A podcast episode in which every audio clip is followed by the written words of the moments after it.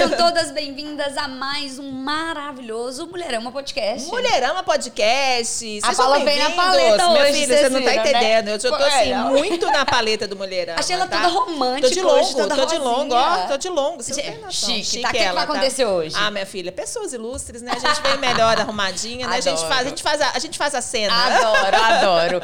Ó, galera, antes da gente começar o nosso papo, que vai ser maravilhoso mais uma vez, lembrando vocês da importância de você se inscrever no nosso canal, de você também seguir a gente no Instagram para acompanhar toda a nossa agenda, bater um papo, mandar um direct, enfim.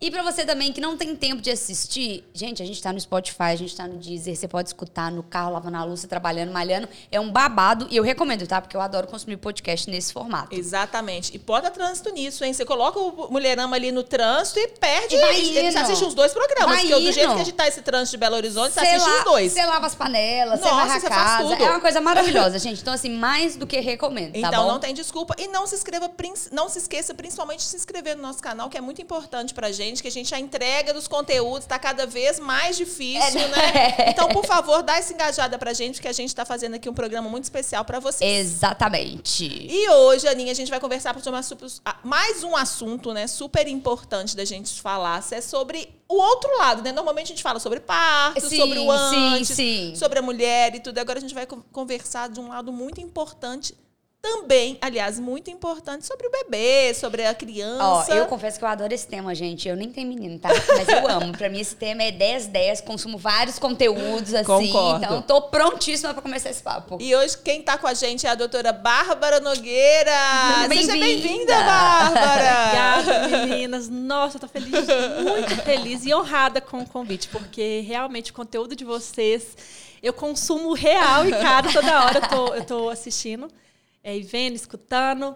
Tô É muito, muito feliz. gostoso, Fico né? muito feliz. Que bom. A Bárbara, eu falei com ela que eu não consigo chamar. Assim, coisa que a gente Não conversa. tem, não dá, é, exato. É um A negócio gente que é papo de assim, amiga, papo- gente. A Exatamente. gente recebe várias mulheres importantes, mas, É. né, ué, que isso? Mas não é a doutora Bárbara, é a Bárbara. É a doutora Bárbara, mas a Bárbara, ela é pediatra, neonatologista. Ela também faz sala de parto, ela também está na UTI, enfim, ela está nessa, nessa ambiência da maternidade ali, principalmente dos primeiros mil dias, né, Bárbara? Que é um assunto muito importante da gente falar aqui, que a gente falou um pouquinho nos bastidores, que a gente fala muito, a gente pensa muito no filho, no pós, né? É. No depois de nascer, né? É sempre assim, né? A gente, às vezes, a gente nem, nem conhece o pediatra do nosso filho Sim, antes de nascer. sim. A gente só pensa na criança mesmo depois do parto, né? Sim, Porque naquela, aham. naquele vucu-vucu ali, você tá pensando no parto, na forma de nascer, No enxoval. É, exato, Exatamente. exato. Nas prioridades que você coloca ali. Mas a gente esquece realmente que o bebê uma hora vai nascer e que muita coisa vai acontecer depois, mas principalmente, né? Acontece muita coisa antes, né, Bárbara? E a gente vai falar muito sobre isso, assim, sobre essa questão dessa importância da gente ter esse cuidado desses mil dias. O que, que são esses mil dias, Bárbara?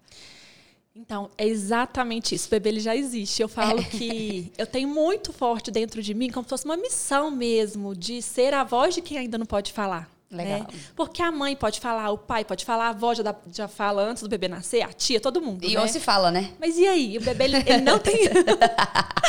ele não tem voz, né? Assim, ele não tem voz. E aí quem fala por ele? Né? Aham. Porque ele já existe, né? O corpinho dele já está todo vapor. Sim, sim. E os primeiros mil dias de vida fala justamente disso. Eu sou apaixonada por esse tema. Eu falo que na consulta pré-natal, falo, pai, mãe, vocês podem esquecer tudo que eu falar, mas não esquece dos primeiros mil dias de vida, esse conceito precioso, que engraçado, porque poucas pessoas sabem disso. Eu sempre falo, se você já ouviu falar, a maioria fala não. Eu Falo, como assim, gente? Já, já ouviu falar sobre enxoval, sobre a câmera que vai precisar, enfim, a babá eletrônica, mas e isso, né? Então, o que, que é, o que são os primeiros mil dias de vida? É o período da gestação, mais os primeiros dois anos de vida do bebê. Se a gente somar tudo, dá mais ou menos mil dias de vida. Ah, entendi. E assim, por que que isso é tão importante? Tem estudos que comprovam, tem até um, um, é, ganhador de prêmio Nobel de Economia, que tem uma equação chamada equação de Heckman, onde ele comprova que a cada um dólar investido na primeira infância, a gente tem sete de retorno na vida adulta. Olha que legal. E aí a gente pode falar um pouquinho sobre isso, mas assim, é para chamar a atenção do mundo para os primeiros mil dias de vida. Sim. Opa, calma aí, vamos voltar lá atrás, porque eu tenho muito isso da, da, acho que da forma que minha mãe me criou, assim, de acreditar que a maior empresa é a família, que tudo começa na família. Se a gente quer mudar o mundo, começa na família. A Legal. gente... Então, assim, o que, que é isso, né? E são três pilares: alimentação, afeto e estímulo. Tudo gira em torno disso, né? Que O- legal. O desenvolvimento do bebê que a gente fala tanto, tanto, né? Eu falo assim, gente, o que a mãe mais gosta de saber depois que o bebê nasce, eu Aham, vejo exato, assim, é. como que eu faço pro meu bebê começar a, engatinhar? Que dia que vai acontecer isso? Que horas vai Como acontecer nasce aquilo? É. não sei o quê, lá, lá, lá. É, é Então, sempre o que vem depois, né? É. Assim, qual, quais são os próximos passos que vão É. acontecer, né? Esse desenvolvimento, a criança se, né, ela vai se desenvolver, ela vai cada vez mais ficar longe ali daquele cuidador primário, que na maioria, na maioria das vezes é a mãe, né? Sim, sim. E para isso acontecer, essa base aqui tem que estar muito forte. Entendi. Porque senão vai crescer, ele vai se desenvolver e aí ele vai, a gente vai gerar para o mundo que tipo de filho? Sim. né? Então a base é muito importante. Sim, sim. E, e eu, assim, eu falo que quando eu começo a falar disso, parece que, ah, tô querendo vender um produto, gente, vem cá, porque faz isso aqui, vai dar lucro. Mas é mais do que isso, sabe? Isso é real, isso tem estudos comprovados. Então, quando eu falo de alimentação, nos primeiros mil dias de vida, tem a ver com o que a mãe come na gestação. Sim. Que a gente sabe que isso tem impacto. Vocês têm ideia que a partir de 18 semanas de vida, os cérebros, o, o- o cérebro do bebê está começando a desenvolver a todo vapor? Sim, sim. E que ele faz trilhões de conexões, sinapses, e que o adulto não consegue mais fazer isso, que de um grãozinho de areia, com dois anos, tem uma criança que corre, que anda e que fala, uma criança Sim. com desenvolvimento típico. Então, assim, é um bu, assim, nunca mais a gente vai ter algo tão acelerado. Tem um documentário do Netflix que fala sobre isso, não tem? Isso. Que eles falam que se os bebês se desenvolvessem com as a mesma velocidade que você se desenvolve nos dois primeiros anos, a gente seria gigantes e superdotados. Porque Entendi. se mantesse essa velocidade, não ia, a gente não ia ser da forma que a gente é hoje. Tanto Legal. em estatura e intelecto, assim, né? Não sei. Deus é perfeito no que ele faz, assim. E essa janela de oportunidade é isso. E aí, você tem uma, ali um ser humano ávido por tantas coisas, com trilhões ali, o corpo desenvolvendo a todo vapor. E aí, o que você vai fazer com isso? Você, vai, você vai gastar tempo é, com- comprando enxoval? Claro que tudo é muito importante. Mas você- vai gastar tempo trabalhando muito e vendo seu filho só depois que ele dormiu e sair antes dele trabalhar.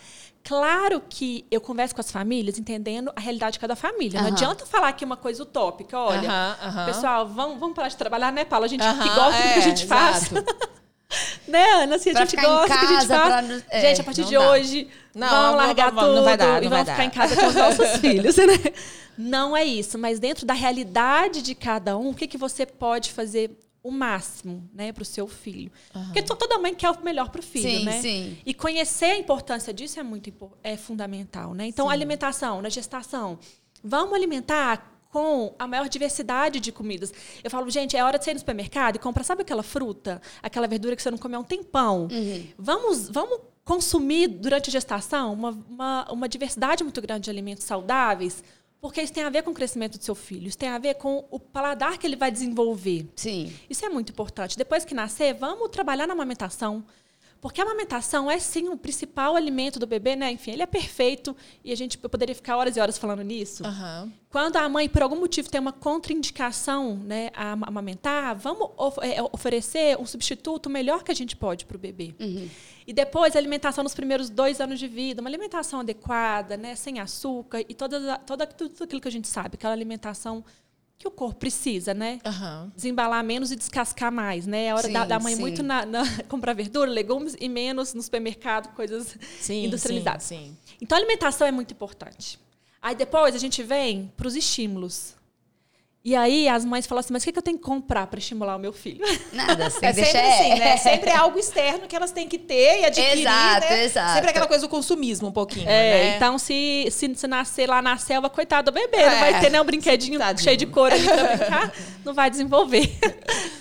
Mas não, o desenvolvimento, ele tá todo vapor, a criança está ávida por novidades. Porque na, na gestação, por exemplo, né, no útero, ele não consegue ver.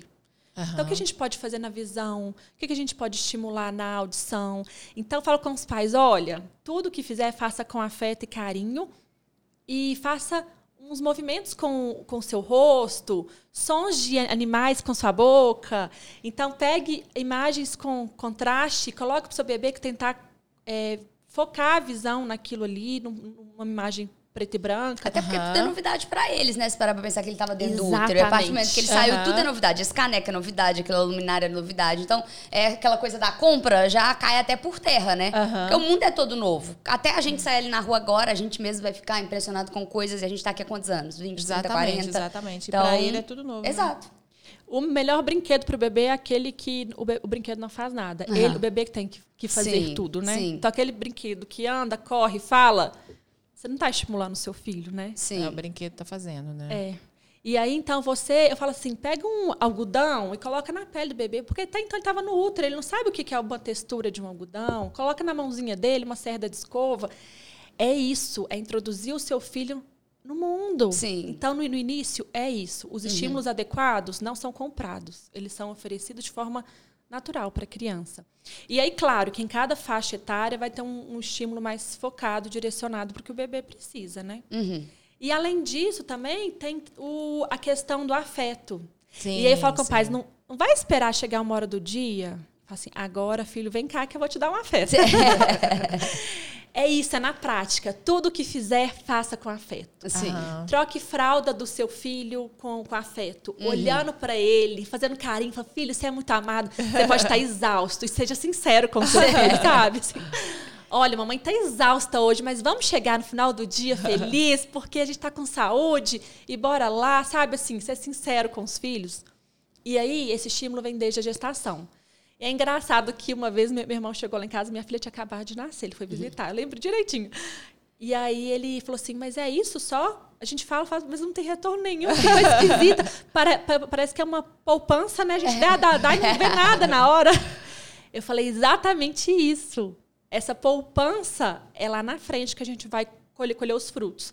Sem, sem pressão, né? De achar que também nosso filho vai ser um supra-sumo porque a gente está dando uhum, o que ele precisa. Uhum. A gente sabe que depende de vários fatores ao longo da vida. Sim. Mas fazer o nosso papel né, que Deus nos deu de sermos, sermos responsáveis por aquela vida é muito importante. Sim, muito né? importante. Desde sempre, né, Bárbara? Assim, a gente está falando assim, muitos dos estímulos fora, mas você falou de uma coisa muito importante que realmente a gente não leva muito em consideração, né? O que, que a gente pode fazer enquanto aquele bebê está dentro da gente, né? Assim, Sim. Enquanto você está gestando ali, o que fazer além, é, para até para o desenvolvimento dele, para a saúde dele. A gente já sabe, realmente tem estudos comprovados em relação à alimentação materna, né?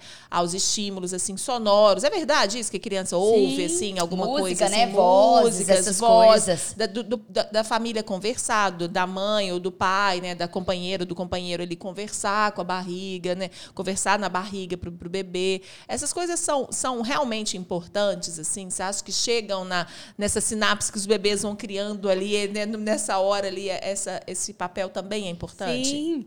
É porque é engraçado, né? Aquilo que a gente não pode ver, ó, tá aqui. Parece que não existe, né? É, e filho, é. assim, nesse momento do útero, parece que é isso, parece que não existe. Mas tem estudos que comprovam que, por exemplo, mulher que tem uma de, é, de, depressão, alteração realmente desse, desse estado depressivo na gestação, é, isso pode repercutir na vida da criança a longo prazo, na vida adulta. Uhum. Nós somos a, cri, a criança que um dia né, existiu. Uhum. Entendi. Então, tudo tem a ver. Quando a gente acha que a gente é de determinada forma, alguma é, característica nossa, volta lá atrás. Uhum. Né? Como que foi esse período, às vezes, da, gestação, dos primeiros mil dias de vida? Como que estava esse contexto da família? Isso tem impacto, isso é real, isso é comprovado, sabe? E é engraçado que na semana passada eu fiz uma consulta de, de, é, de pré-natal com a família e eu falei assim, vocês já conversaram com, com, com, com ele, com o bebê que está aí? Eles olharam assim, não. tipo, não. Olha, eu queria te falar, mas ele tá como uma plateia aí, viu? Escutando tudo. Então, se você não conversou ainda para quem, o, né, quem é o personagem principal de tudo isso que a gente está conversando, eu sugiro que comece. É, você percebe que assim, a maior dificuldade dos pais é, em ter esse melhor proveito desses primeiros mil dias de vida está é, tá muito relacionado com medo. Eu tenho essa sensação. Obviamente, eu não tenho filho, mas como eu falei, é um assunto que eu aprecio muito, então, mesmo não tendo. Eu leio, eu escuto, sigo muitas mães, enfim. E eu vejo que é uma discussão que é muito colocada em pauta, né? Tipo assim, é, aquela mãe que já entendeu a importância do estímulo e de da criança se interar com o mundo. E, em contrapartida, aquela mãe que se esconde atrás de N medos e pseudos recomendações médicas para falar que está protegendo o filho, ou que não é o momento. E acaba que esses primeiros mil dias eles vão acabar porque é com dois anos, isso passa muito rápido. Então, como é que uhum. funciona? Porque eu vejo que tem muito desse medo que impede esse proveito desses sim, mil sim. dias. Ai, vai cair, ai, vai sangrar, ai, vai comer tal coisa.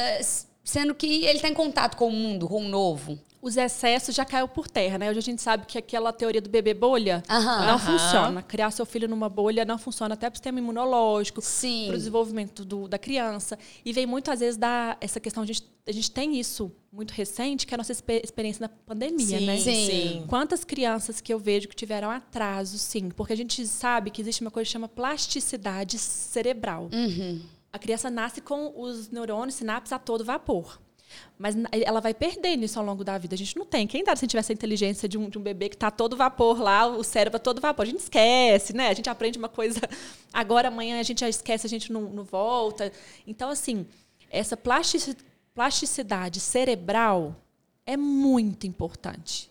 O que, que, é isso? A gente desenvolver ao máximo o cérebro do, do nosso filho, uhum. apresentando isso, o mundo a ele, né? Sim. Então a criança precisa de chão, ela precisa de contato com a terra, ela uhum. precisa de uma sujeira, sujeira boa, para se desenvolver, né? uhum. né? Sabe que tem um, um, estudo americano que eles fizeram um estudo com crianças que viveram é, essa primeira infância em creche aonde na creche, claro, elas ficam muito tempo lá, sem aquele colo, aquele afeto, vivendo uhum. um estresse tóxico muito grande, né? O estresse tóxico é aquilo que a necessidade básica não é atendida. Uhum. Aquele choro que não é atendido, aquele afeto, aquela coisa de não pega a criança chorando, senão ela vai acostumar. Uhum. Então, e eles viram que essas crianças, elas regrediram no, no, desenvolvimento. Então, com dois anos, estava esperando alguns marcos de desenvolvimento que elas não alcançaram, e mais do que isso, o que elas tinham alcançado, elas regrediram. Uhum. Isso mostra a importância desse estímulo, desse afeto, de usar esses neurônios a favor do nosso filho. Permitir que eles alcancem o potencial máximo para que eles foram gerados. Né? A gente nasce com uma genética. Sim, né? sim, sim. Cada um tem uma genética e isso a gente não tem como mudar. Uhum. Ponto. Mas a gente sabe que hoje em dia existe a epigenética, uhum. algo que está acima no sentido de a gente pode nós podemos potencializar aquilo uhum. que é bacana, aquilo que é do bem e dar uma silenciada naquilo que não a gente uhum. não quer que nosso filho tenha, né? Então sim, se a gente não sim. quer que nosso filho tenha uma depressão, um distúrbio mental no futuro, o que a gente pode fazer hoje nos primeiros mil dias de vida? Deixar registrado. A gente não vai viver para sempre. Uhum. O que, que eu, como mãe, tenho a função de deixar registrado na vida do meu filho? Uhum. Né? Então, de, de, de forma prática, gente, é isso. É o afeto. O estresse tóxico já está comprovado. Aquela criança que não tem a necessidade básica dela, aquela criança que a mãe não deixa a amamentação fluir no sentido de tem que ter horário certinho, tá chorando com fome, sim. espera aí. Então, assim, eles já mediram algumas, algumas, algumas é, é, substâncias no cérebro da criança submetidas a estresse tóxico que são deletérias, assim. Então, é muito importante esse afeto, esse cuidado. E não é demais. Sim, Nunca sim, é demais. É. é isso, né? Eu acho que a gente veio de uma, de uma de uma linha, assim, sei lá, um, não vou falar muito, muitos anos, há pouco tempo atrás, justamente isso, assim, que é o excesso do carinho, que, que o bebê podia dormir sozinho, que Sim. deixava chorar, e que o chorar não era. Sabe assim, a gente veio de, de, de extremos, eu acho, assim, de, de da falta do afeto e do, do excesso do, do, afeto. Mas eu acho que desse, desses extremos, eu acho que afeto nunca é demais, gente. Eu ainda sou dessa vibe que é. eu acho que o afeto nunca é demais. E de tudo, é a coisa mais gratuita, assim, Sim. e mais assim, espontânea que Sim. você pode fazer, assim. É lógico que a gente sabe que a alimentação, aí a gente vai para um fator é, social, financeiro, que é hum. importante também, que a gente não pode dar essa. Até a amamentação, a gente sabe que isso também, né, Bárbara? Assim, a, a mãe tem que ter uma alimentação adequada para ela conseguir produzir um leite, enfim, a gente sabe que os fatores financeiros, sociais também influenciam de uma certa forma. Mas o afeto não, ele não é influenciado por, por, por, por aspecto social, financeiro, é, nenhum, né? Assim, é, é, é isso. É assim, gratuito. É, é gratuito. Eu não demais, acho que, na verdade, sabe? é tipo excesso de afeto quando você fala, tipo, sei lá, vamos, sei lá, criar, aconteceu isso com a criança porque foi excesso de afeto, sei lá, carregou demais, é. ficou no colo demais, é, ou que nesse falaram. É. Eu acho que é mais, tipo assim, a pessoa é, fala excesso de afeto, mas na verdade eu acho que a pessoa não sabe diferenciar o afeto e às vezes o ato de ensinar a criança. Isso. Que isso é, É. fundamental. Tipo Sim, assim, perfeito. Tipo, ai, não tem problema você quer, sei lá, você quer ficar com seu filho no colo o dia inteiro? Tudo bem, mas você está ensinando isso a ele. Né? Então eu não acho que depois você tem que falar, não, foi excesso de afeto. Não. Aham, foi um concordo. ensinamento É, que você escolheu fazer dessa forma. Ai, meu filho só dorme na minha cama comigo. É excesso de afeto? Não, não acho que é excesso de afeto. Você ensinou ele errado e agora estão te colocando que foi excesso de afeto. Tipo, acho que são coisas diferentes, entendeu? É, tem o estresse tóxico, que é isso. Olha, eu preciso de comer. Não, agora Aham. não. Eu preciso de colo. Não, agora não. Tem o estresse que a criança passa. Olha, eu tô. A criança chora, chora, chora. Eu não quero tom- tomar banho hoje, a criança tá imunda. Eu não quero sei o quê. Aham. Filho, você precisa de tomar banho. Explica para ele e faz a ação necessária. Isso vem Aham. do. a- você vai ensinar o seu filho a, a amadurecer de acordo com o que ele precisa de viver. Sim, né? sim. Existe aquele estresse inevitável, uma queda. A criança cai e chora, ele tá, tá, tá no estresse. Sim.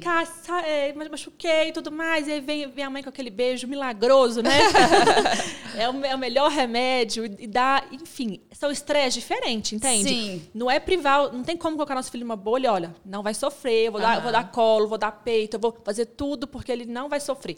Não é isso. É o estresse tóxico, esse não. Esse Agora, esses evitar. outros estresses, a gente consegue co- colocar afeto ensinando.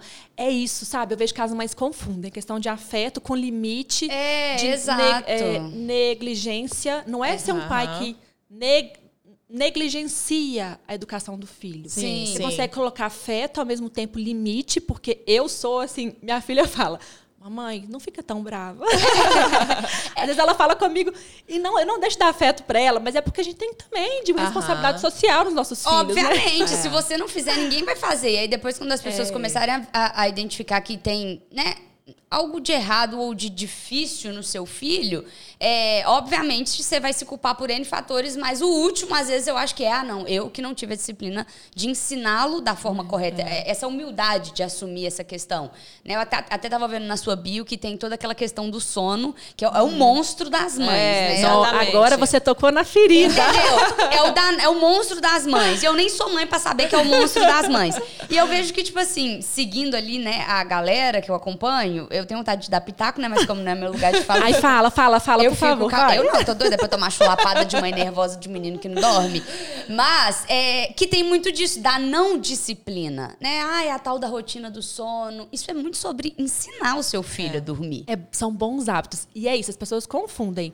Colocar bons hábitos em tudo na vida e o sono. Eu, eu falo, porque se eu abrir meu WhatsApp aqui, eu já li uma mensagem ali de uma mãe. Meu filho não, não, não, não tá dormindo, tá dormindo no máximo 10 minutos em cada soneca. O que, que eu faço? Socorro. Falei, não, daqui a pouco eu vou responder. Mas assim, o sono, ele é tão importante igual o alimento. Com certeza. né? É no sono que a criança vai ali fixar o que ela aprendeu. Não adianta a gente falar de mil coisas, então falar de sono Aham. como um pilar, né? Do desenvolvimento da criança, principalmente nos primeiros mil dias de vida também. Aham. Então, a questão de sono tem a ver com a, sim, você colocar bons hábitos de sono. E também individualizar, porque, olha, eu não sou dessa teoria de que bebê tem que dormir tal hora, acordar tal hora, e se acordar à noite tem que fazer isso, isso, isso, de dia isso, isso, isso. Não existe, a gente tem que individualizar, porque hoje tem estudo provando que tem criança que ela tem um perfil de dormir mais tarde mesmo. E aí eu vejo as mães sofrendo porque deu sete horas, oito horas, meu filho não está dormindo. É, e aí o neném na barriga, a mãe dormia duas horas da manhã. Ô, gente. Fazer Gente, ginástica, 10 horas. É isso, Eu- viu? Ai, eu fico nervosa, tô doida pra ser mãe, porque eu vou ter meu lugar de fala.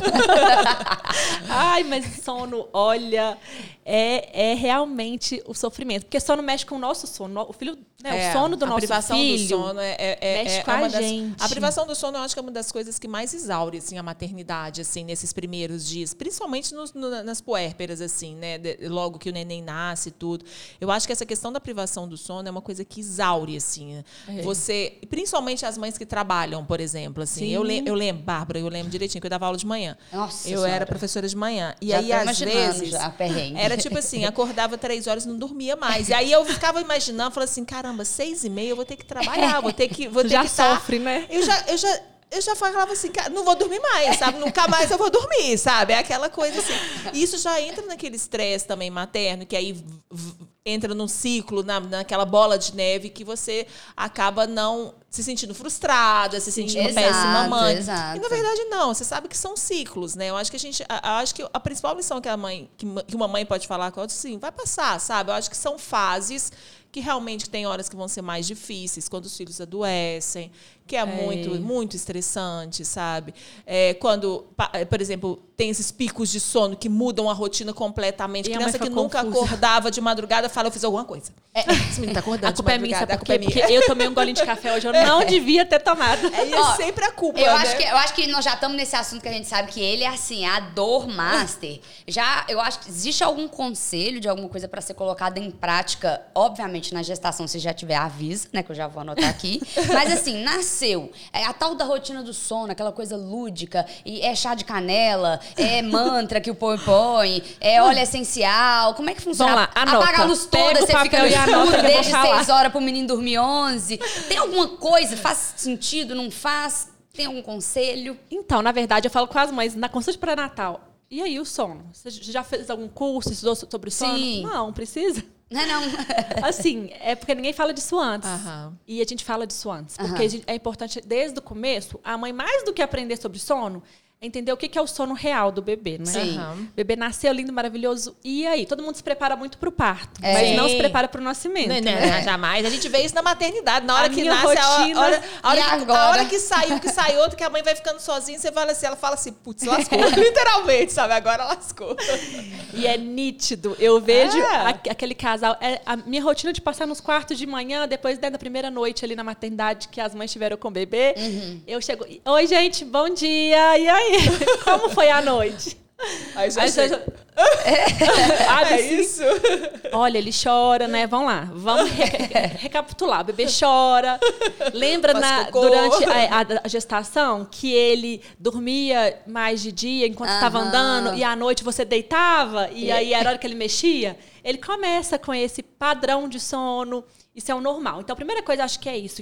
Mostrar para a família o que que é o normal, para não se frustrar. Exato. Entendi. Porque é muito triste você vender algo que a família nunca vai conseguir adquirir. Que são noites maravilhosas de sono no começo. Sim, sim. Sim. E a partir daí, eu sou a favor de colocar bons hábitos de sono. Porque até nós, adultos, a gente precisa ter bom hábito Com de sono. certeza, com Senão, o nosso certeza. sono também fica todo bagunçado. Exato. Né? Então, o que, que é isso? De forma geral, os pilares são aquele bebê que tem uma boa rotina de dia.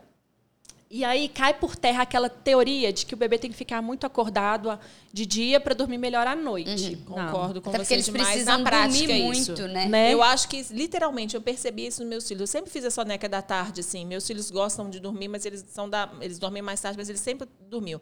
E eu percebi que quando eles não dormiam à tarde, eles ficavam mais agitados. É. Eles não conseguiam dormir Sim, à noite. sim. Era sempre assim. É uma, Bárbara, é uma assim. pressão de sono que vem Exato, acumulada. Um- exato. Um eles ficavam estresse. Isso nervosos, acontece até com a gente.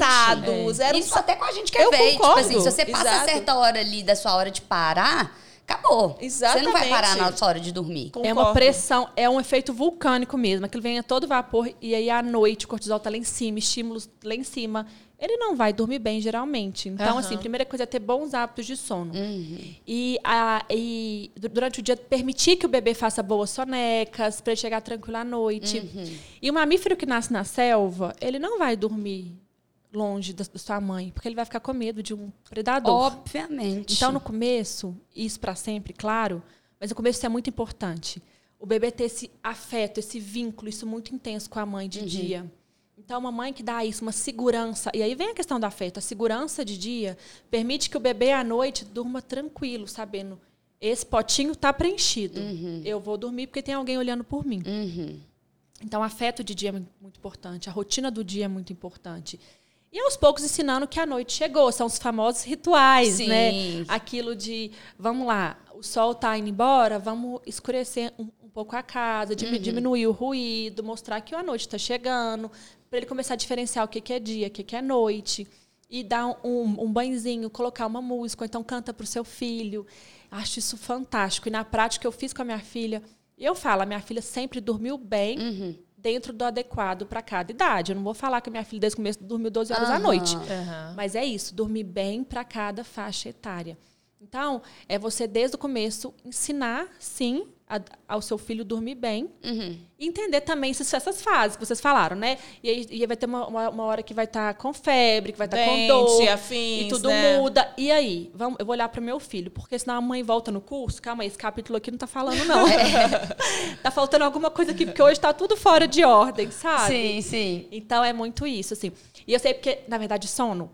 Na minha família, por exemplo, quando minha filha nasceu, eu e meu marido, claro que no começo a gente vive em função, porque é isso aí, a gente tá, Aham. tá no mesmo time. Uhum. Mas chega um momento que você quer à noite ter um espaço para você, né? Aham. Quem Sim, tem sim. aí o, o marido do lado, você quer jantar com seu marido, você quer, enfim, à noite ol- olhar essas coisas. Você tem um tempo para você. Sim. Isso é muito importante, né? Quem é mãe solo aí também tem um tempo seu, tomar um banho com calma, cuidar, enfim, se arrumar e tudo mais, e sair. Então, é, inserir na vida dos nossos filhos bons hábitos de sono permite que a nossa qualidade de vida também melhore. Sim, né? A gente sim. precisa de falar disso. Porque não adianta a gente também falar, vamos lá, vale tudo? Uhum. E aí, onde que fica a mãe, onde que fica o casal, onde que fica o horário da família? Uhum. Porque o maior presente que a gente tem que dar para os nossos filhos é uma estrutura da família sólida, né? a gente tem que estar bem. Né? É, Esse concordo. começo de vida ele é muito complexo, né? A gente já entendeu isso, então é, né, não tem uma rotina, não tem uma regra, nem nada nesse sentido. Mas a partir de que idade, né? Tipo, uma média, é possível já que esse bebê entre de fato numa rotina? Tipo assim, pra Então- mamãe não ficar naquela sensação de que ou está dando errado com ela, né? Ou que ela. Enfim, que ela não tá fazendo alguma coisa certa. Às vezes ela tá esperando um prazo muito curto, ou não sei. Em torno do segundo, terceiro mês, o bebê já começa a produzir hormônios relacionados ao sono. Então, é quando, de dia, na hora da soneca, vamos deixar mais, mais escuro para tirar uma sonequinha melhor, porque se não estiver muito claro, ele vai ter vários despertares, não vai conseguir descansar de dia. Aham. À noite é tudo no, no escuro mesmo. Então, se tiver alguma luz, pode atrapalhar. E entre, enfim, eu vou falar uma- exceções, tá, É gente? uma Tem média, criança que, assim. que- Então, por volta de três meses, o organismo dele já está mais entrando no, no eixo, assim Aham. de, de forma. questão hormonal também. Então, de três a mais ou menos seis, nove meses é aonde eu vejo que as crianças começam a dormir melhor à noite. E é claro um que cabe à mãe prolo- fazendo essa prolongado. rotina. É, nos primeiros três meses de vida, realmente é mais desafiador. Aham. Aham. Mas os bons hábitos de sono que eu falei, desde Valem o para qualquer, qualquer idade. Pra qualquer gente, para qualquer Sim. fase da vida, vale Sim. a pena, né? Então, à noite, a gente desliga o, o celular um pouco antes de dormir, deixa o quarto mais escuro, toma um chazinho ali para descansar, né? É isso, assim, vale para sempre. Mas a partir de três meses é quando o bebê começa a entrar no eixo, assim, entre três, seis, nove meses, ele consegue ter uma boa noite de sono. Entendi. A minha mãe brincava muito falando assim com as minhas tias, que ela nunca acordou para nunca acordou o menino para dar mamar de madrugada. Ela falou que isso ela era fora de cogitação. O time que tá ganhando não mexe. Faz sentido? Não faz? É, foi um erro dela? Será que eu não cresci por causa disso? Minha mãe falou assim: à noite que o menino tá dormindo, meu amor, tá Acabou. dormindo. Pouco me importa. Quem tá com fome acorda. E ela sempre foi muito contra isso.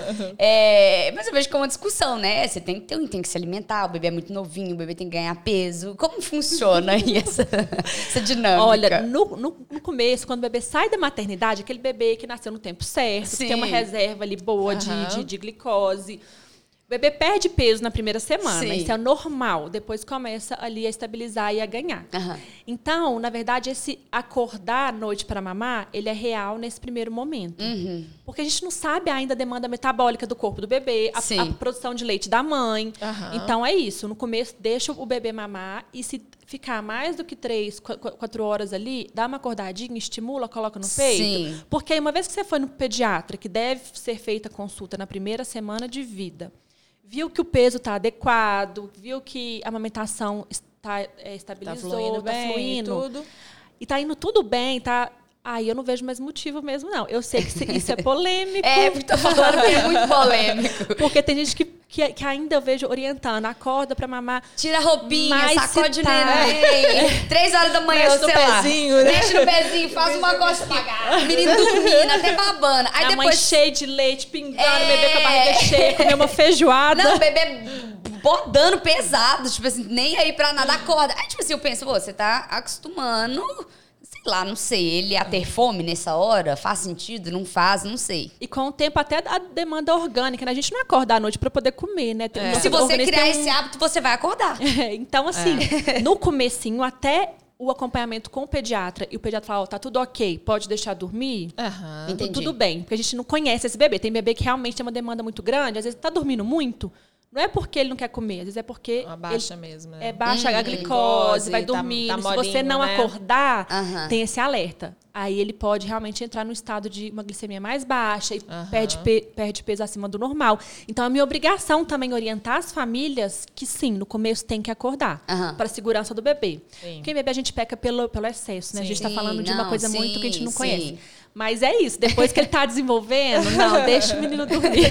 Pelo amor de Deus. Eu também, eu também sempre fui dessas, é. assim, de não acordar, assim. Às vezes eu ficava. Mas engraçado, a gente pode até não acordar o neném, mas a gente acorda. Né? Acorda, não, mas acorda. A gente acorda. É porque a minha mãe, ela ficava falando muito disso, né? Tipo assim, minha mãe é mãe raiz, e, enfim, às vezes eu falava, gente, será que faz sentido isso que ela mas fala? Já, faz já teve muita briga de família lá em casa por conta disso, né? Porque, ai, mas a pediatra e a enfermeira que tá lá em casa fala pra eu acordar, pra eu não acordar. E minha mãe falava, eu não acordo menino, não pelo amor de Mas Deus. é isso, independente nessa. se ele acordar ou não, a gente vai acordar gente e vai, pegar o celular e vai ficar vendo fotinho olhar. do dia. A gente vai chegar perto pra ver se tá respirando. Sim, a gente vai sim. fazer essas coisas. Assim, é isso. Entendeu? Não quer dizer que o bebê dorme a noite toda, que você, que você vai, vai dormir, dormir a noite toda. Exatamente. Não quer dizer mesmo. Se o bebê dormir, você pode ter certeza que você vai acordar. Preocupada, por que tá dormindo? Não, exatamente. Você preocupa por que tá dormindo, por que não está dormindo, por que, por que não comeu, né? Mas assim, mas é isso também. O bebê acorda, a gente acorda. E isso é um conceito importante agora que eu vou falar nós acordamos à noite várias vezes para poder mudar o, de lado, mudar o travesseiro. Sim. Então, o bebê acorda à noite, os ciclos de sono acontecem a cada 30, 40 minutos. Às vezes tem bebê que é um pouco mais, um pouco menos. À noite ele desperta. Despertou, significa que ele quer acordar, que ele quer mamar? Não. Então, a gente tem que observar. Se ele acordou, calma aí, ele está só, só mexendo, é só se ajeitando. Vamos esperar um pouquinho. Uhum. Não mexe, não. Porque se é fome, é fome. Ele vai, uhum. ele vai acordar cada vez mais.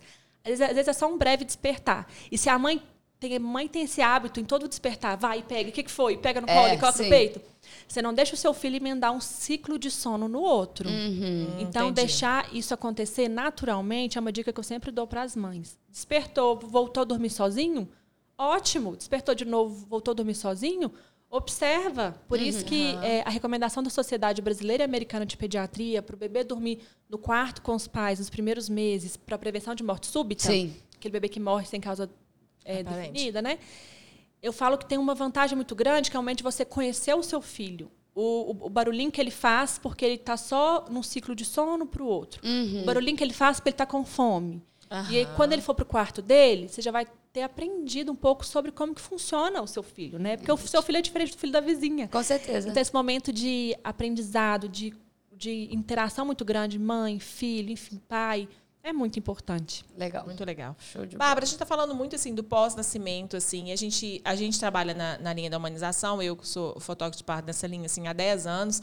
É, é, eu, eu venho percebendo também que as práticas médicas pediátricas né, de sala de parto também mudaram muito ao longo desse tempo, assim, ao longo desses, desses últimos 10 anos, sei lá. E principalmente eu percebo assim, ao longo desses últimos cinco anos, assim. Muito. Práticas médicas, assim, muito intensas. Por exemplo, em toda maternidade tinha o berçário. O neném uhum. nascia, oi mãezinha, tá aqui seu bebezinho, levava pro berçário, né? Assim, nas, nas principais maternidades, em todas elas tinham, né? Quando eu era criança, eu achava o máximo, porque eu podia Não era? Aquele tanto de neném, assim, é, um do lado todo do outro. eu penso e falo que absurdo, gente. Tava todo mundo sem sua mãe e seu é, pai. Aquele tanto de neném, aquele tanto de enfermeira, e a eu mãe... Super legal.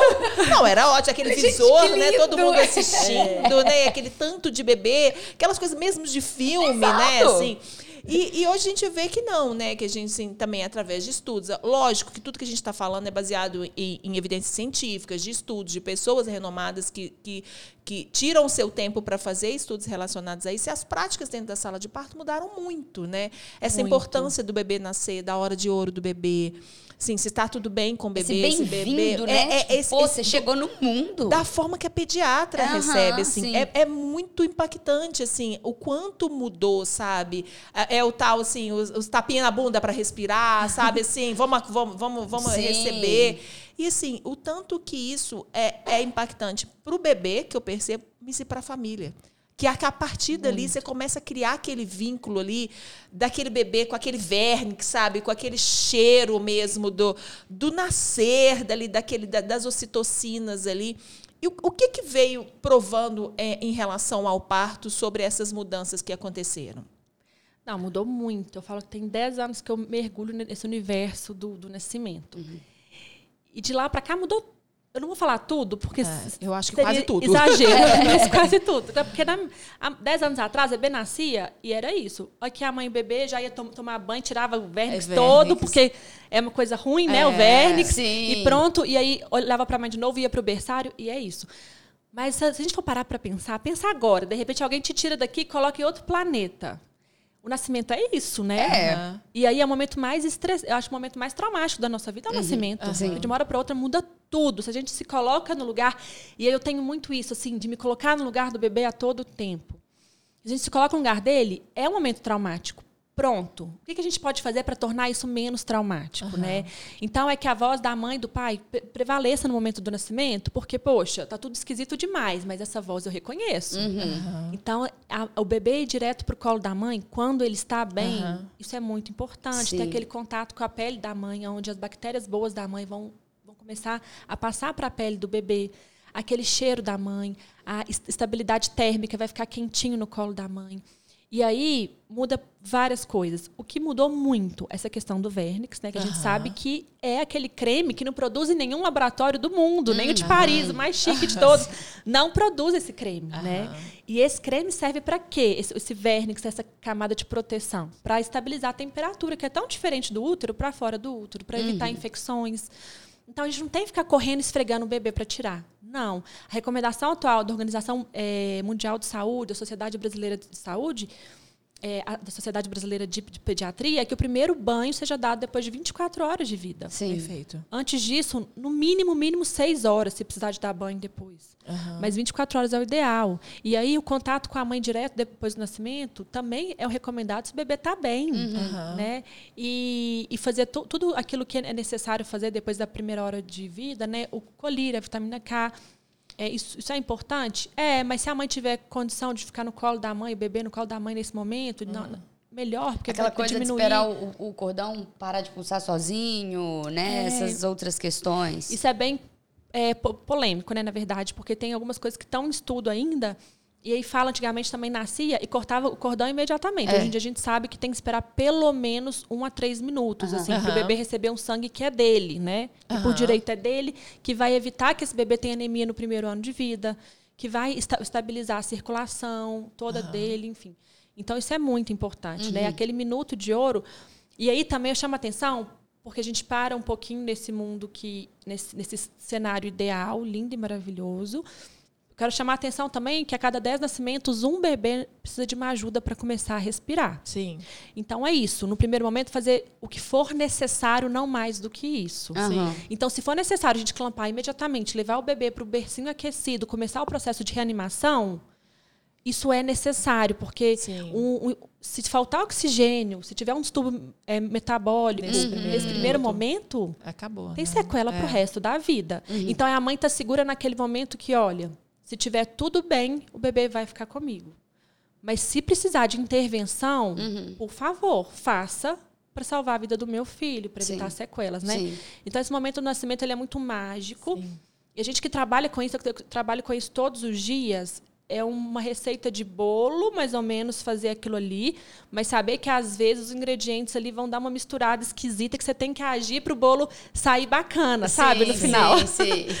Então, é mais ou menos isso. Tem esse cenário ideal, né, que a gente quer o bebê ir direto para o colo da mãe, que é isso que a gente sonha junto uhum, com sim, as famílias. Sim mas sabendo que tem esse outro lado também. É, é, o caso da cesariana, né, Bárbara, que a gente fala. Às vezes a mãe é. sonha com um parto normal, se projeta e tudo, mas o médico está ali para intervir caso seja necessário uma, uma cirurgia ou algo para salvar o seu bebê, para salvar você, né? É em relação ao bebê também. A, a, gente sonha, todo mundo sonha com aquele parto que o bebê vai nascer ótimo, mas a gente sabe realmente que eu acho que um em dez, né? Não é, é isso? Um em dez bebês, ele vai precisar de uma ajuda sim, sim. e a pediatra está ali na sala de parto justamente para isso. Por isso isso a importância desse profissional que estudou e está ali para cuidar do seu bebê. Então a gente tem que pensar no todo, É, né? eu acho que esse avanço a é gente mais quer pra esse bebê saber- saudável, né? Tipo assim, esse avanço é mais para as centenas de mães que tiveram seus bebês saudáveis e não tinham conhecimento, né, de solicitar esse primeiro momento. Sim, Porque sim. aquele que precisa de intervenção sempre precisou, sempre vai precisar e isso precisa ser feito. Acho É. que isso não tá em pauta. Mas aí a gente também não pode ir pro extremismo. É tipo Sim. assim, é isso que eu acho que a Bárbara também é, é importante saber, assim, do extremismo. Falar assim, não, pra que, que ela levou? Sabe? Que- Então, assim, a gente não pode ir pro, pro radicalismo, sim. assim, ah, será que mesmo que ele precisava? Sabe? Então, assim, a gente tem que entender a, a função de cada profissional ali. O Óbvio, pediatra, se naquele momento ele precisou clampar rápido o cordão, porque às vezes era o sonho, ah, vamos esperar três minutos para clampar. Então, assim, se a pediatra precisou clampar, se precisou levar o bebê, é porque foi necessário, Com sabe? Sem o extremismo Com de certeza. todas as partes. E na sem né? se doer depois, né, de com isso, Exato, se martirizando exato, E na Exatamente. consulta de pré-natal eu falo isso com as famílias, porque eu falo, quando a gente conhece o que pode acontecer, não é para gerar medo na família, é para ela se preparar para a realidade, o que Claro. pode acontecer. Aham. e se Claro. acontecer, olha, tá tudo bem, ela me falou mesmo que isso podia acontecer, Sim. que meu bebê iria, ele às Talvez, vezes ta- né? talvez iria nascer precisando de uma ajuda para começar a respirar e ele não iria vir para o meu colo e tá tudo bem, porque também Aham.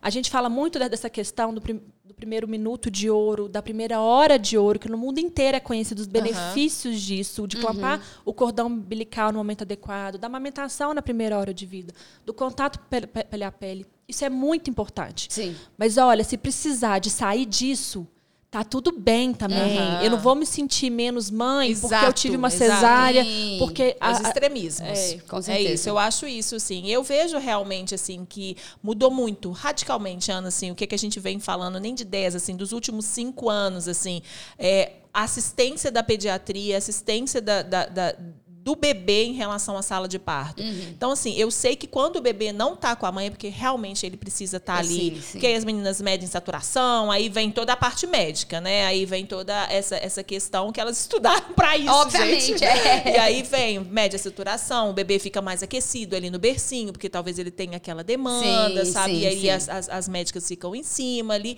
justamente para a gente preservar exatamente o que você está falando, né? Todas as coisas cognitivas, de, É. de oxigênio e tudo que, o que, que são tão fundamentais nesses primeiros momentos do bebê também, né? Eu vou falar de uma coisa que você sabe falar muito bem, né, Paula? Sobre aquele bebê que nasce e vive minutos de vida, É. horas de vida. E aí, é, teve uma mãe recente que, que eu, eu presenciei isso, eu estava com ela nesse momento, e ela falou: Eu não, eu, eu não sou mãe, eu nunca vou ser mãe, porque ela teve perdas anteriores. Eu falei: Olha, você é mãe. Sim. É, exatamente. Não é por. O nosso filho vai viver os minutos, os segundos, os dias, as horas, os anos que Deus pe- permitir que eles vivam. Aham. Por isso que eu defendo tantos, tantos bebês que, a- que já são vidas, só que ainda não nasceram. Aham. Então, olha, por isso que os primeiros mil dias de vida é tão importante esses dias, sabe por quê? Porque a gente já pode oferecer afeto, carinho, estímulo ainda na gestação.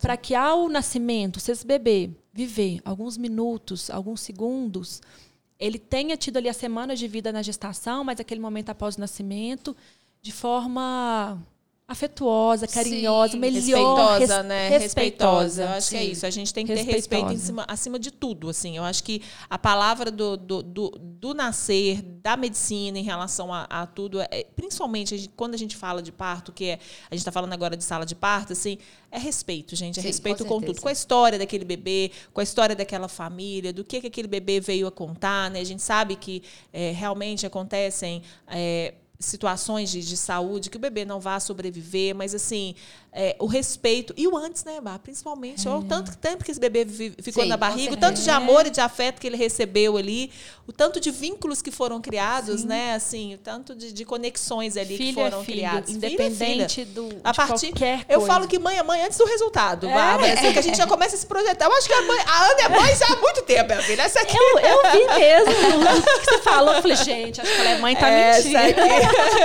essa aqui Ai, já tá ai. treinando com Eu os gosto, pets. viu, gente? Eu gosto. Eu confesso que. É. que indiretamente eu já faço o que a gente acaba instruindo, né? Que você absorver informações Sim, sobre sim. o que está por vir. É porque também não, precisa de ser mãe, mãe. Você tem um, sobrinho, você tem Sim, ali um vizinho, você tem uma criança.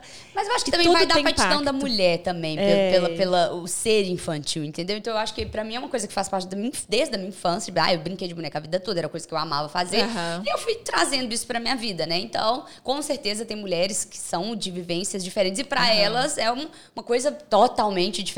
Eu entendo, tipo assim, ok. Cada um ok. tra- traz a sua história, É, né? exato, mas a informação tá à disposição de todos, né? Então tem como É. você se, se preparar, né? Para aquilo que está por vir. Não adianta, ai, engravidei agora e tô perdida, não sei o que fazer. Ok, você não sabe por uma escolha sua. Você não quis buscar essa informação A enquanto rede você teve a social tá oportunidade. Exato. Eu acho que hoje em dia a falta de informação não é mais desculpa pra ninguém, É, né, gente? Vamos exatamente, combinar? exatamente. Vamos combinar. É, não é. Eu falo que eu tenho um chamado realmente muito grande para poder trabalhar com, com isso, com o Aham. nascimento, com a vida. E aí, o meu objetivo não é fazer quantas salas de parto eu quero fazer ao longo da minha vida, não é isso. Sim.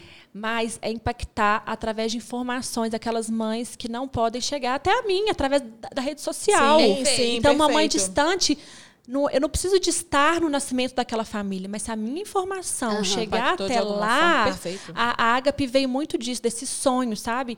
Que junto com as meninas, a Mona, a Clara e a Aninha, a gente faz um trabalho de levar informação. Sim, sim. Isso é assim, é o, é o, o coração da É. Agape, do nosso trabalho. Agora, se a gente vai estar presente ou não, isso é um detalhe, porque a rede social, é, isso é fantástico, É né? demais. Assim, você fala uma coisa muito aqui legal, e é alguém do outro, legal. lu- do outro, né, de outro país Assimila e assiste, pega. faz diferença. E quando eu recebo mensagem, eu falei assim, nossa, você fez muita diferença no meu nascimento, mesmo não Isso. estando aqui. Sim, sim. Acabou. O objetivo Perfeito. foi, foi, foi alcançado, sabe? Não, e a mamãe tem muita dúvida, né, como um todo. Então é excelente ter trabalhos assim profissionais que entregam esse tipo de conteúdo, porque o Pitaco ele vem de tudo quanto é canto, Exato, né? Exato. Então que bom que tá vindo de alguém que estudou para isso, que tem conhecimento, que tem embasamento. É, e mamães, escolham os canais certos aí de informação É, pra vocês se apegarem, pelo amor também. de Deus. É, exatamente também. Vamos Tem a doutora e tem o Wikipédia, que qualquer um edita. Então fa- faz o caminho certo aí pra né, melhorar sua experiência, sua informação, porque tem como. Demais, exatamente. Eu acho que as informações estão aí. E, e- e que bom que a gente tem profissionais dispostos a tirar o tempo, assim, o tempo livre que a Bárbara teria, porque a Bárbara é coordenadora da UTI hoje em dia. Aham. É, e a gente fala em relação à humanização até nisso, né, Bárbara? Assim, o quanto que o UTI mudou também, sabe? Que era uma É. coisa tão fria. Hoje em dia, a gente sabe que alguns bebês vão, bebezinhos prematuros. Teve uma. Eu não sei, Bárbara, assim, é, é uma, uma visão minha, assim, de estar dentro de, de maternidade e registrando parto. Eu, eu percebi que pós-Covid, assim, muitos bebês nasceram prematuros. assim, eu, eu percebi que ao- as coisas mudaram, assim. Algumas coisas mudaram. Os bebês estão querendo assim. acelerar. Assim, muitos bebês nasceram prematuros e que com isso teve uma demanda grande de UTI e tudo. E o quanto essas mães também hoje em dia são acolhidas dentro da UTI, sabe? Assim, que elas É. podem estar mais tempo com o filho, sabe? Pequenas coisas que não se faziam antigamente. A gente está falando aqui de, de partos, que o bebê vai para o colo e tudo, mas a gente sabe que tem esses bebês Com prematuros, certeza, alguns bebês que bebês. necessitam. É. E que a gente tem que ter o olhar por essas mães também, por essas famílias que às vezes passam um dia, mas tem famílias que passam anos dentro da É. UTI com filhos, Sim. sabe? Que passam todos esses momentos que a gente está falando que seriam importantes dentro de uma UTI, sabe? Por, Eu por tenho algum a, problema. a, a, a minha experiência em terapia intensiva, em tra- trabalhar no CTI. Agora estou na coordenação da assistência em sala de parto e do, alo- do alojamento conjunto da de uma maternidade grande, onde a minha experiência é a minha experiência na minha formação e prática. Eu acho que realmente a percepção é que o Covid e isso que a gente é, é, passou tem aumentado um pouco Sim, mesmo, sabe? concordo. Essas- e aí a gente não sabe se de repente uma gestação que também que teria um aborto lá atrás, a, a medicina está evoluindo para poder levar isso, ajudar a levar e acaba que nasce antes da hora ali também. Se é feito do de, de tudo isso, só que o, o- essa mãe ela fica um pouco órfã depois que o bebê nasce e vai para o CTI, né? Sim, sim. Porque aquele, aquele mundo de que. A gente sabe que o cordão umbilical não é cortado na sala de parto, ele demora dias para ser cortado Sim. no coração de mamãe, né? Então, eu falo que até hoje eu tenho, eu tenho um cordãozinho ali com a minha filha, depois de três anos.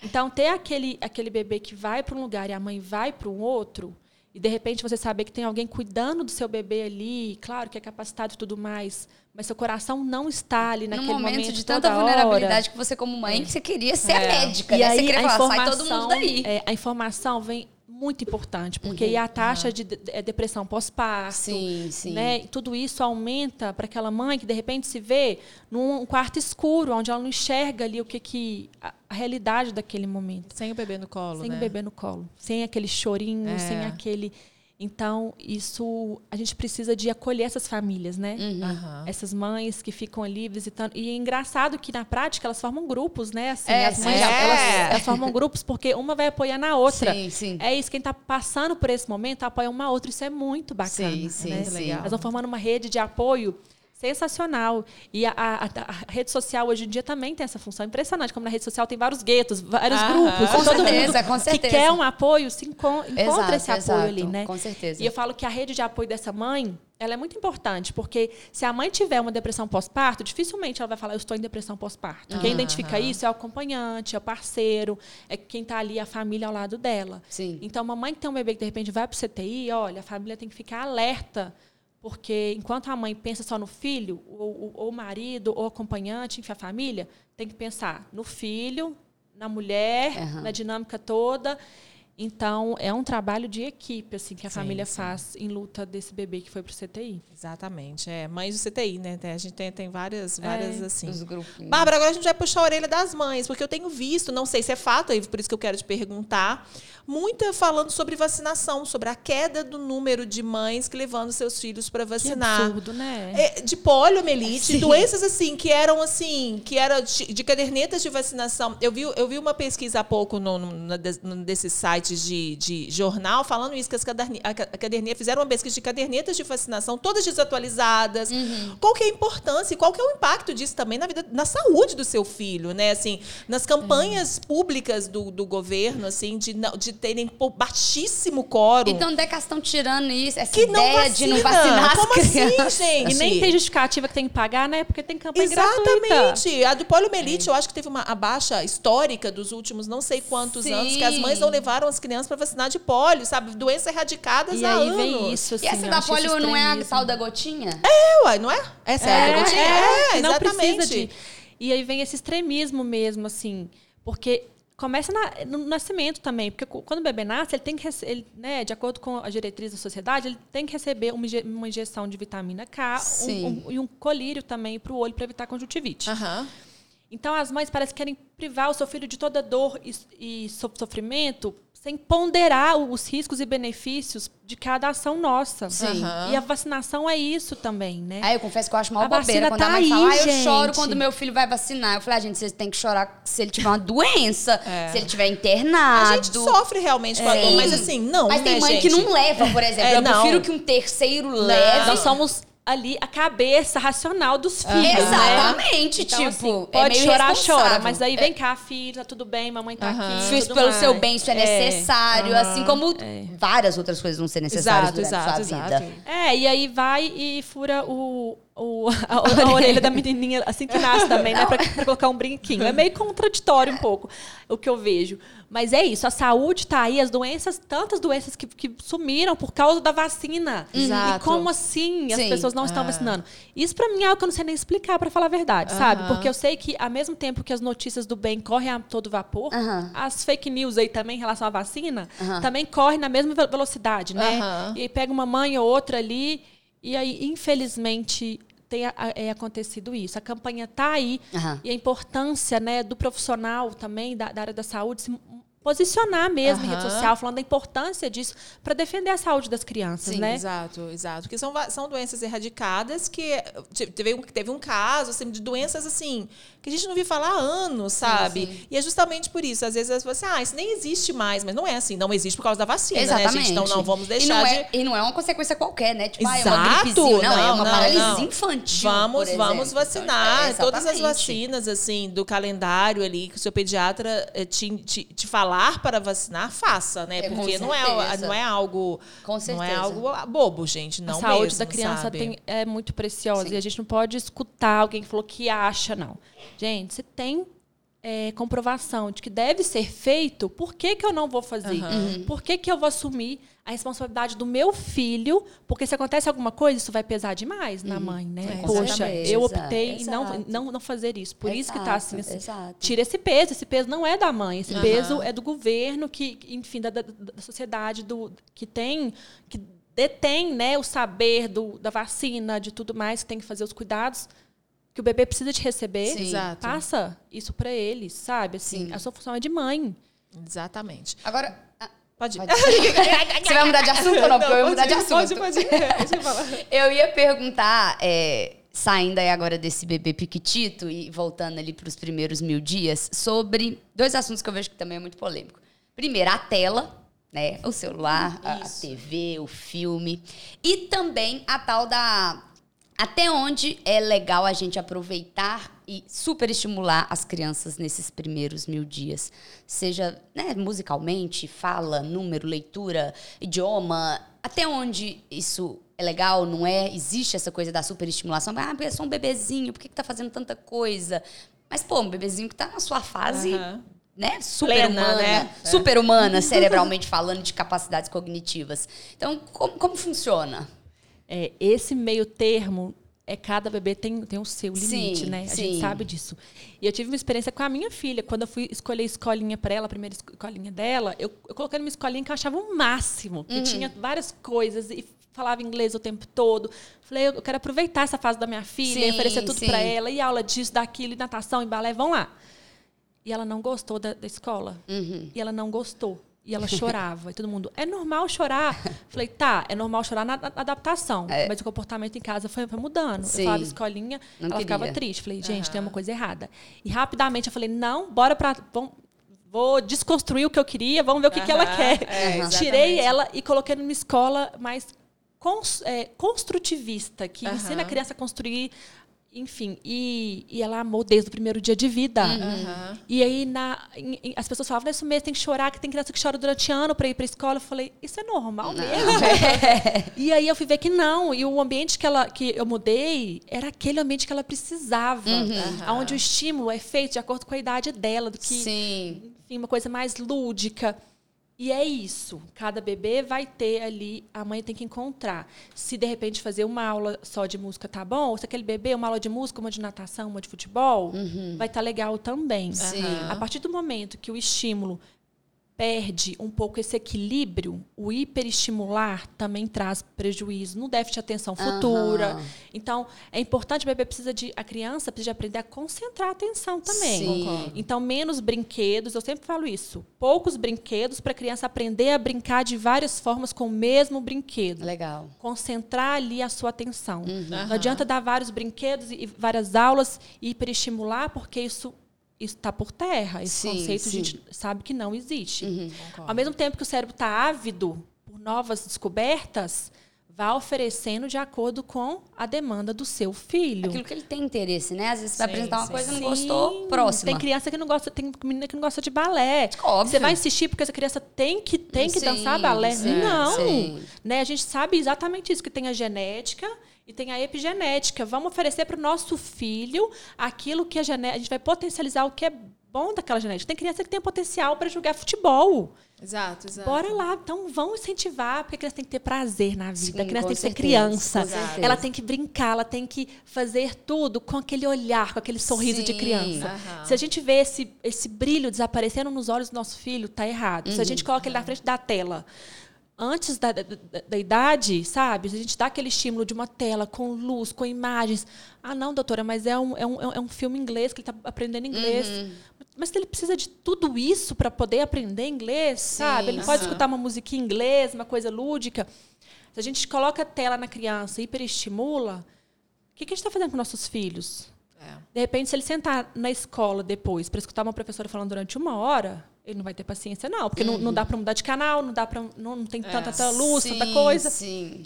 Então, eu acredito muito nessa história construtivista. A gente vai construindo o estímulo do nosso filho de acordo com cada faixa etária. Cada, cada faixa etária tem ali os estímulos adequados, Uhum. mas não perdendo o brilho nos olhos do nosso filho. Porque Sim. isso, na hora que perder, olha, volta para trás, alguma coisa está errada. É, e te- é o que você falou, né? E é de cada um, né? Sua filha não gostou daquela escola, outra criança vai gostar, outra Isso. criança não vai gostar da Sim. escola da sua filha e ela gosta. Isso. Então, assim, a gente descobrir realmente o que é ideal para o filho, não para você, né? Às vezes a, a expectativa, olha, você vê, ela é uma pediatra, tal, ela escolheu a escola, estudou, não, não era, sabe? Não era aquilo, sabe? E tá assumir, olha, eu errei mesmo, eu queria eu ter estudado nessa escola, não é minha filha que quer, não. É exatamente isso. É, muitas vezes é, o, é o, o que a gente espera, né? O que a gente quer. Mas o que, que o seu filho quer, né? O que, Sim, que ele está esperando de sim, você. sim. Às vezes é muito menos, né? A gente traz para os nossos filhos algumas fru- frustrações Com nossas. certeza, Sim, fato, com isso certeza. é né? fato, Isso é fato. Então, assim, anular um pouco, enxergar o nosso filho em sua, em sua totalidade, Uhum. isso é fantástico. Aham. E a gente apresentar para os nossos filhos nos primeiros mil dias de vida, isso, isso não tem preço. Com certeza. Perfeito. Ai, que delícia, gente. Não, muito Bom gostoso. demais. Eu adoro esse papo, confesso. Ficaria Tem muita aqui. coisa pra gente falar, né? Tem Muita, muita coisa, coisa, legal pra gente falar. Pessoal, as redes da Bárbara estão aqui. Doutora Bárbara Pediatra no Instagram, mas também tem a Agape, que a gente deixou ao longo do programa passando aqui Sim, as redes sim. da Agape, que é a rede que eu acho que é muito importante. A gente já foi falado aqui, mas a gente enfatiza. Não procurar o pediatra somente depois que seu bebê nasce. Procura as meninas, marca uma consulta ainda na gestação para você tirar suas dúvidas, para você aprender mais. Assim, ó, a gente fez um papo aqui de uma hora, olha quanta coisa, Com quanta certeza, aprendizado a gente teve, né? Quanta coisa importante, quantas dúvidas você aí de casa também ficou e está nessa, nessas questões que a gente pode ser esclarecidos. Eu tenho certeza que vai ser para o bem da sua família. Com né? certeza, com certeza. E mamães, é isso, absorvam informações coerentes, né? Exato. Que, que vai te dar ajuda e não mais dúvidas, que eu sei que é o que Exatamente. rola bastante. Bárbara, obrigada. Foi você sabe que é sempre ótimo. uma delícia estar com você na sala de parto. Ah, é obrigada. Foi ótimo, ótimo, uma ótimo. Ela é ótima, ela é linda demais. Sei para as pessoas Só- bonitas, só, é, né? não, só Nossa senta mulher bonita aqui nessa mesa. Ela é ótima. A Bárbara tá nas principais maternidades de Belo Horizonte. Vai que você vai dar ali, vai, vai, vai bater com a Bárbara ali nos hospitais. Mas obrigada, muito obrigada. Manda um beijo para as meninas todas da Agape. É um Obrigada prazer pelo- partejar com vocês. Ai, prazer é todo nosso. Nada como registrar, né? É Esse momento tão né? importante. Com certeza. Muito obrigada pelo convite, meninas. Fiquei muito feliz, honrada em estar aqui com vocês. A honra é toda nossa. É muito bom conversar sobre isso, tirar dúvidas, esclarecer e ter um profissional dedicado a isso. É fantástico, Bárbara. Você sabe que eu sou sua fã. Muito obrigada. E é isso, assim, se eu puder deixar um recado é informação antes da chegada do bebê Com certeza. e afeto todo momento. Com certeza. com Maravilhosa! Obrigada, Bárbara. Obrigada, pessoal. certeza. É isso, galera. Até o próximo Mulher Ama Podcast. Até o próximo. Beijo.